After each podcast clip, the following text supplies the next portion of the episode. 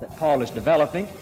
But Paul, like many preachers and others, uh, decided to take a little detour. He said something in verse 8 that reminded him of something else, and so in verses 9 and 10, he just uh, chases a little theological rabbit.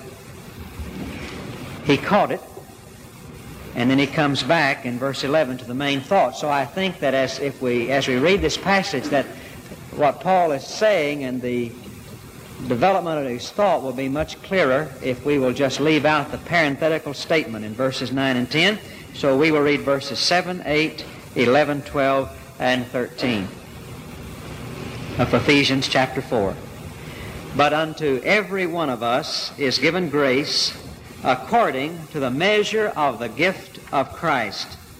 Wherefore he saith, When he ascended up on high, he led captivity captive and gave gifts unto men. And he gave some apostles, and some prophets, and some evangelists, and some pastors and teachers, for the perfecting of the saints, for the work of the ministry, for the edifying of the body of Christ, till we all come in the unity of the faith and of the knowledge of the Son of God unto a perfect man, unto the measure of the stature of the fullness of Christ. Now, it is a law of life that living things must have growth. Growth is not only an evidence of life, it is a consequence of life and a condition of life. Not simply growth in stature or growth in size, but growth in maturity, growth in development. It is the nature of living things that they do not remain static, but rather they are dynamic. There is constant development, growth, enlightenment, enlargement. Every picture that Jesus gives of the church, every, every, every figure or symbol that he uses to describe the church is a figure or symbol that indicates growth, development, enlargement, maturity.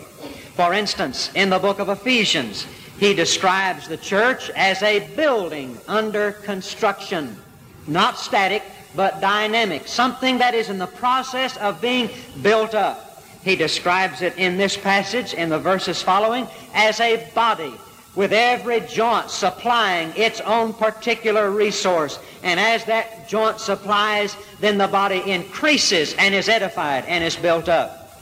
He describes it as a bride, and Jesus the bridegroom, and these two becoming one. Two lives being united into one life to produce additional life. The idea of development and growth, maturity.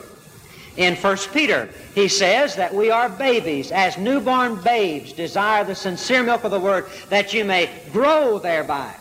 And every figure that the Bible uses to describe Christians and the church and the kingdom of God are figures that describe growth and enlargement, never static, but rather a dynamic process that is set in motion at the moment of salvation. For instance, in Matthew chapter 13, Jesus gives a series of parables one of the primary parables and figures that Jesus uses to describe the kingdom of God is a seed that is planted. And as that seed is planted, it brings forth fruit, some 30 fold, some 60 fold, some 100 fold.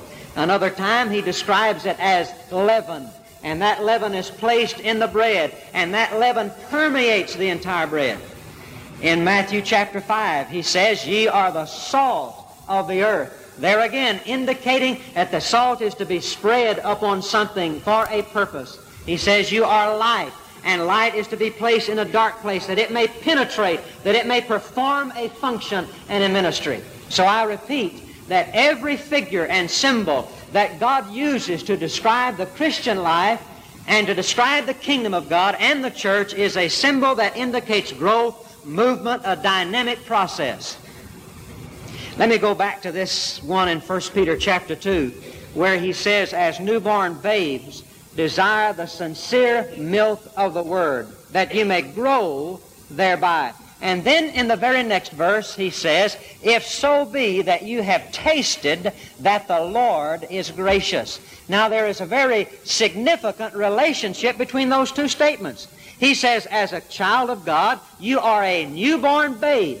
Now, you ought to desire the milk of the Word, the food that is God provides, that you may grow thereby, just as a baby is supposed to grow, just as a building is supposed to grow, just as a body is supposed to grow. But he says in the next verse that you will desire this if so be, if it so happens that you have tasted that the Lord is gracious. And what he is simply saying is this, that if you've ever had a taste of the Lord, you will want more.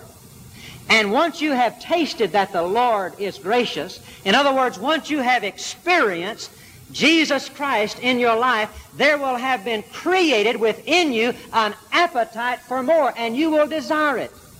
That, that's a sign of life. It's an indication of health that there is an appetite for the things that causes a person to grow. When a baby is born, if that baby is normal and healthy, you don't have to do anything to teach it to have an appetite. It is born with an appetite. It just naturally desires food. It naturally desires milk that it may grow. It is in the nature of things. And a child is going to grow. You don't have to make a child grow. You don't have to teach a child to grow. All you have to do is to provide nourishment so the growth will be correct. But growth is in the very nature of things. And where there is no growth, then it's a sign that there's something wrong. Where there is no appetite for food, it is a sign that something is wrong.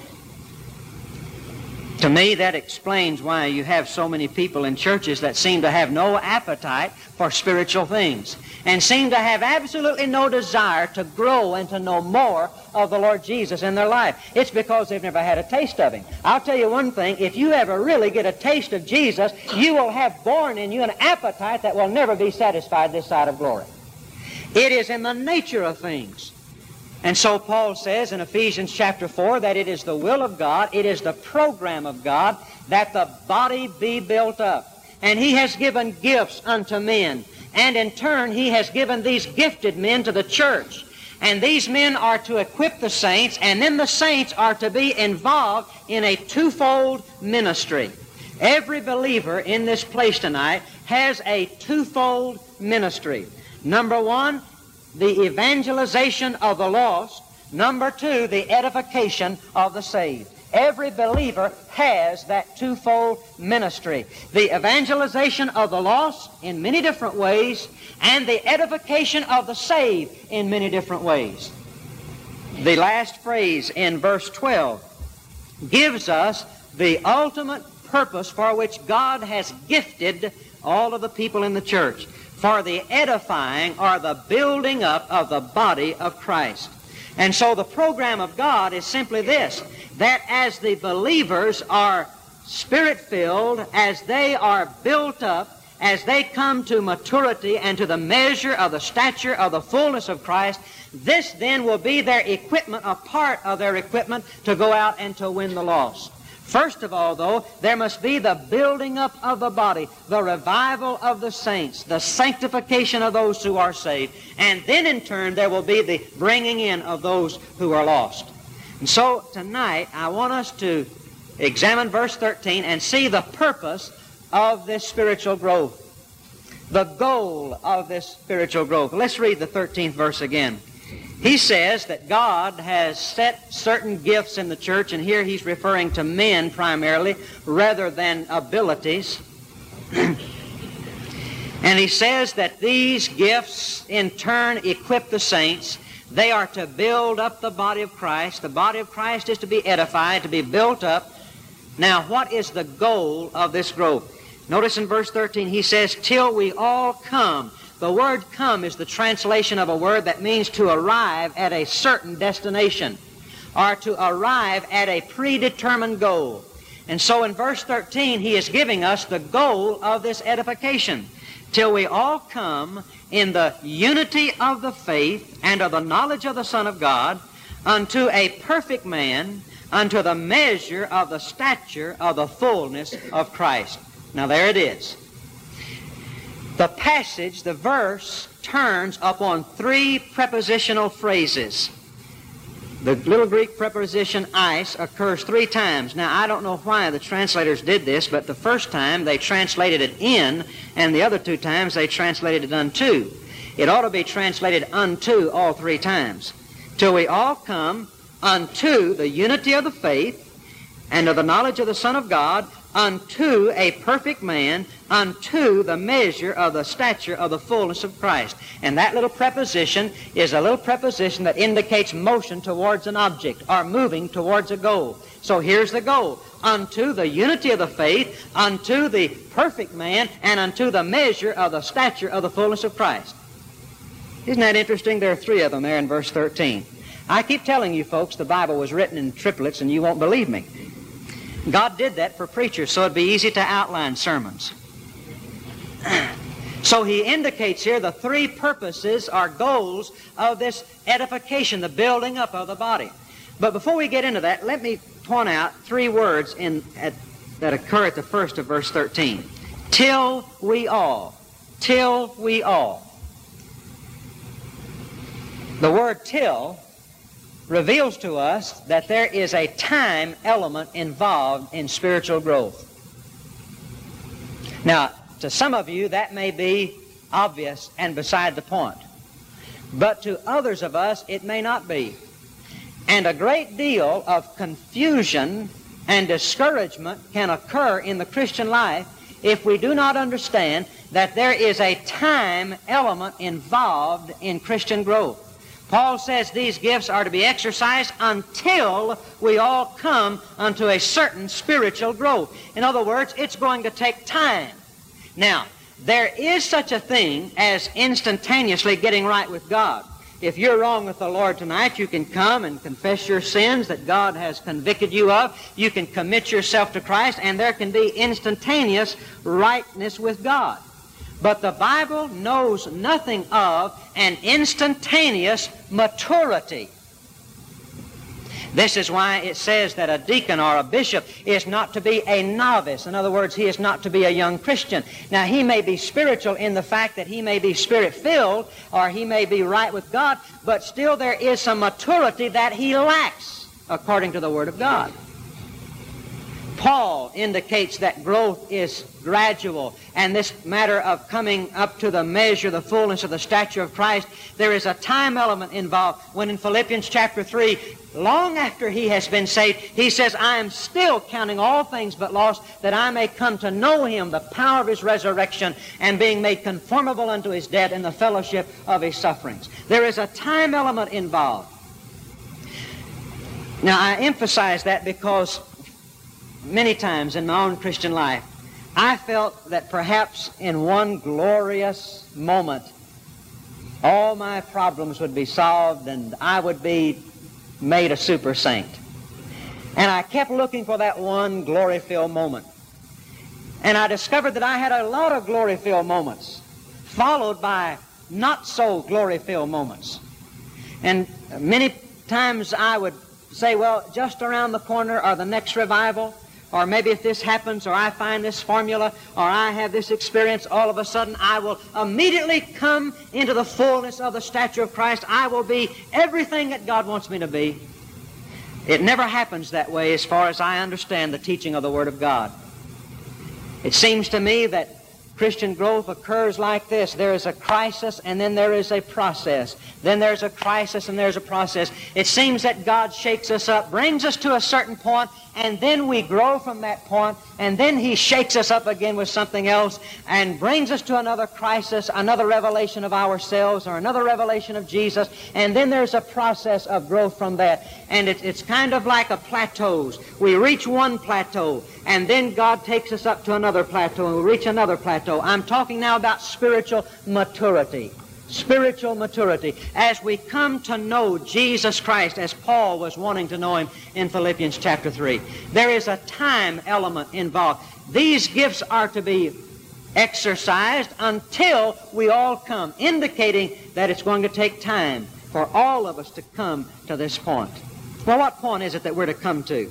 Well, there are three, as I mentioned. Number one, the purpose, the goal of our spiritual growth is spiritual unity. Number one, till we all come into spiritual unity, in the unity of the faith and of the knowledge of the Son of God. Now, let me hasten to say that unity and unison are two different things. There's a great many people today that are advocating unison, the ecumenical movement and saying that what we ought to do is to forget our differences and let's all of us get together, Catholics and uh, Presbyterians and Baptists and Methodists and Pentecostals and Christian Scientists and Jehovah's Witnesses, let's get everybody that calls themselves Christians and let's all get together because there's power and safety in numbers. Sometimes I, I think they're worried more about the safety than the power and uh, they feel like that uh, if we all get together, then we can make an impact on the world. And that's what unity is. That is not unity, that is unison. And there is a difference. And what the Bible is advocating is not unison, that's where all of us are in the same room, but he's advocating unity, that's where all of us are in the same heart. And there's a lot of difference. There is a difference between unison and unity. The word unity indicates a oneness of thought and a oneness of feeling. You remember in the book of Acts, it, you keep finding that phrase. They were all together with one accord. They were of one heart and one mind and one soul. I think perhaps one of the finest illustrations came out of the Second World War during the London Blitz when the German planes would fly over at night to bomb that city. And as they would fly over the city, all the searchlights that were planted in different spots along the coast and in the city would begin to search out the skies, and those fingers of light would probe in different spots. This light searching over here, and this light searching over there, this light searching over there. And after a moment, one of the spotlights would catch hold of the plane in the sky.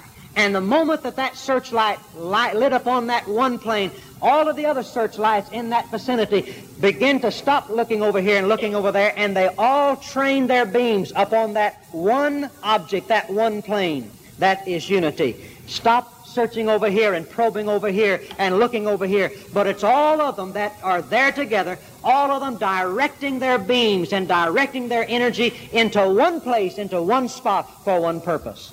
In the book of Second Chronicles, it says that on a certain day, all the men of Israel came together with one heart to make David king.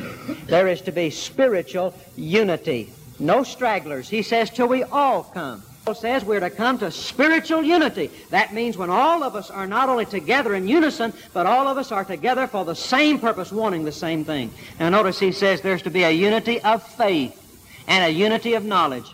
Now faith there does not indicate the body of doctrine or doctrine of truth but rather it indicates that confidence, that trust, that submission, that commitment to Jesus Christ. Oh, that's what we want. That's what God wants.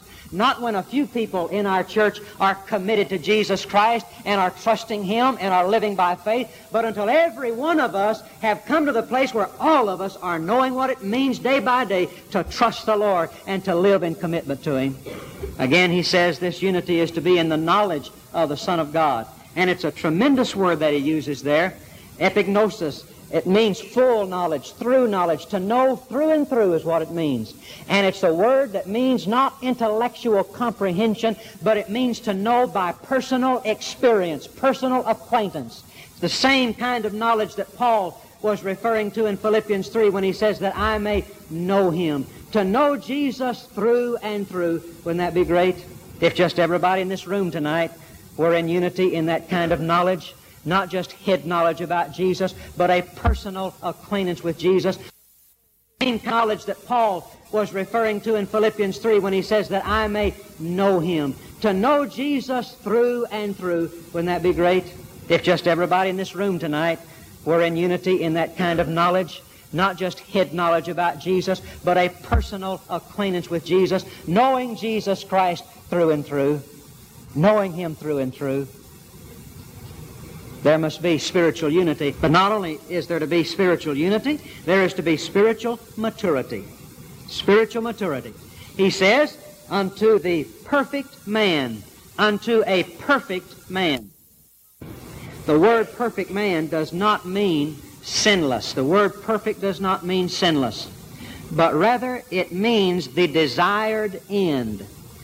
It can be translated mature or full grown that which has, now listen, that which has reached its goal. or another way to translate the word perfect is that which has accomplished its end, or that which has fulfilled its design. Now that's perhaps one of the clearest translations. That which is perfect is that which has fulfilled its design. Now, let me illustrate it this way. I have a hammer at home. Now, somebody designed that hammer. What did they design that hammer for? They designed it to hammer nails. That's what it was designed for. I have a pair of pliers at home. What was it designed for? Well, I tell you one thing, it was not designed to hammer nails. Have you ever tried to hammer nails with a pair of pliers? Not long ago, I was I had to hammer a nail in the fence, and I couldn't find the hammer, but I could find the pliers. Have you ever tried to hammer a nail with a pair of pliers? And every time it go, every time it goes through that little hole in the middle. Now, those pliers were not perfect. They were not mature. They were not full grown. You know why? Because they were not fulfilling or realizing the purpose for which they were designed. But when I take up that hammer and I use that hammer to hammer a nail into a piece of wood, that hammer at that moment becomes a perfect hammer. By that I mean that hammer has realized its purpose and it has fulfilled the thing for which it was designed. That's what perfection means. Now, Paul says that the goal and the purpose of our spiritual growth is so that every one of us may realize that purpose for which we were designed by God. Ephesians 2 and 10 says that before the worlds were founded, God foreordained some work that you and I were to walk in. Did you realize that? Did you realize that there is a design, a divine design to your life, and that before God even created the heavens and the earth, He had a blueprint for your life? He said there is a certain ministry that you're to perform, there is a certain work that you're to, to do. I have a design in mind for you, and you will never be perfect and mature until you find out what that is and you do it. That's maturity. That's maturity. This is why the gifts of the Spirit are so important. And he goes on down in verse 16 talking about the joints and the members of the body, each one of them properly adjusted and properly functioning. That's when the body is edified. But the problem in most churches is we have a lot of pliers that we have voted and elected to hammer nails, and they're not doing a very good job because that's not the purpose for which they were designed. Spiritual maturity is when you discover that thing for which God created you, that thing for which He designed you, and then you fit into that and you do it. That's when you're mature. That's when you become perfect in this sense. You have reached the end for which God saved you and created you. And whether it's a ditch digger, a garbage collector, a banker, a doctor, whatever it is, I want you to know if you miss the design that God has for you, you are a failure all the days of your life. No matter what it is. You are a failure if you fail to discover what God designed you for and then do it. And the goal and the purpose of growth is that we might come unto a perfect man. All right? Last, that we might come not only to spiritual unity and spiritual maturity, but that we might come to spiritual conformity. He says, unto the measure of the stature of the fullness of Christ. You'll never know how much time I've spent over that phrase trying to discover what it means. I read commentary after commentary, and they must not have known what it meant either. They just kind of skimmed over it. It's, uh, we know what it means, but then again, what does it really mean? Unto the measure of the stature of the fullness of Christ. Now listen to what he says in chapter 1, verse 23.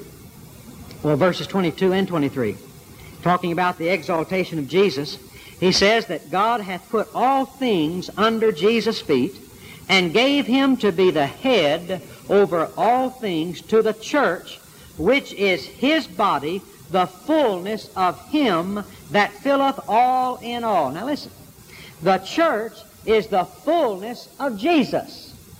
The church is the fullness of Jesus. Now get this. This is unbelievable. If you would like to see the fullness of Jesus today, look at the church.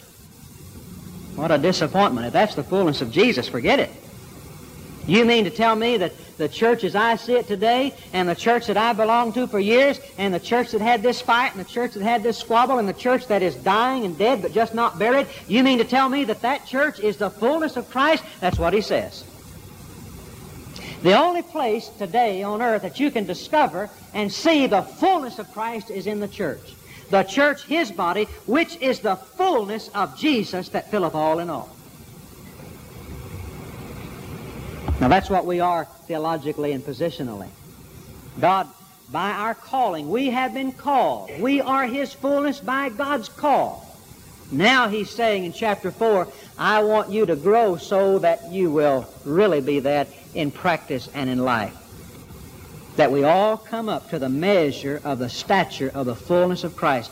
Now, the word stature is the word for age until we come to the measure of the age of the fullness of Christ. Now listen carefully. One way you can translate that is like this. Until we come to the age to receive the fullness of Christ. And it seems to me that what Paul is saying is this that this spiritual growth, the building up of the body, the edifying of the body, this spiritual unity and this spiritual maturity is to produce a spiritual conformity. Now listen, to bring us to a spiritual age where the fullness of Christ, which is already ours, is experienced in us and expressed through us. And it seems to me that there is a spiritual age that a church attains where the fullness of Christ, which is already hers, is actually experienced in her and exhibited through her. Now, notice he's not talking about individual Christians. I don't want us to lose the thought.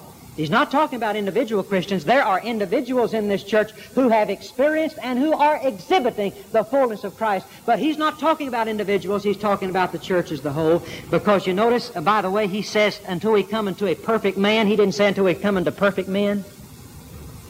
Did you get that? Emphasizing the unity. He doesn't say until we come as perfect men.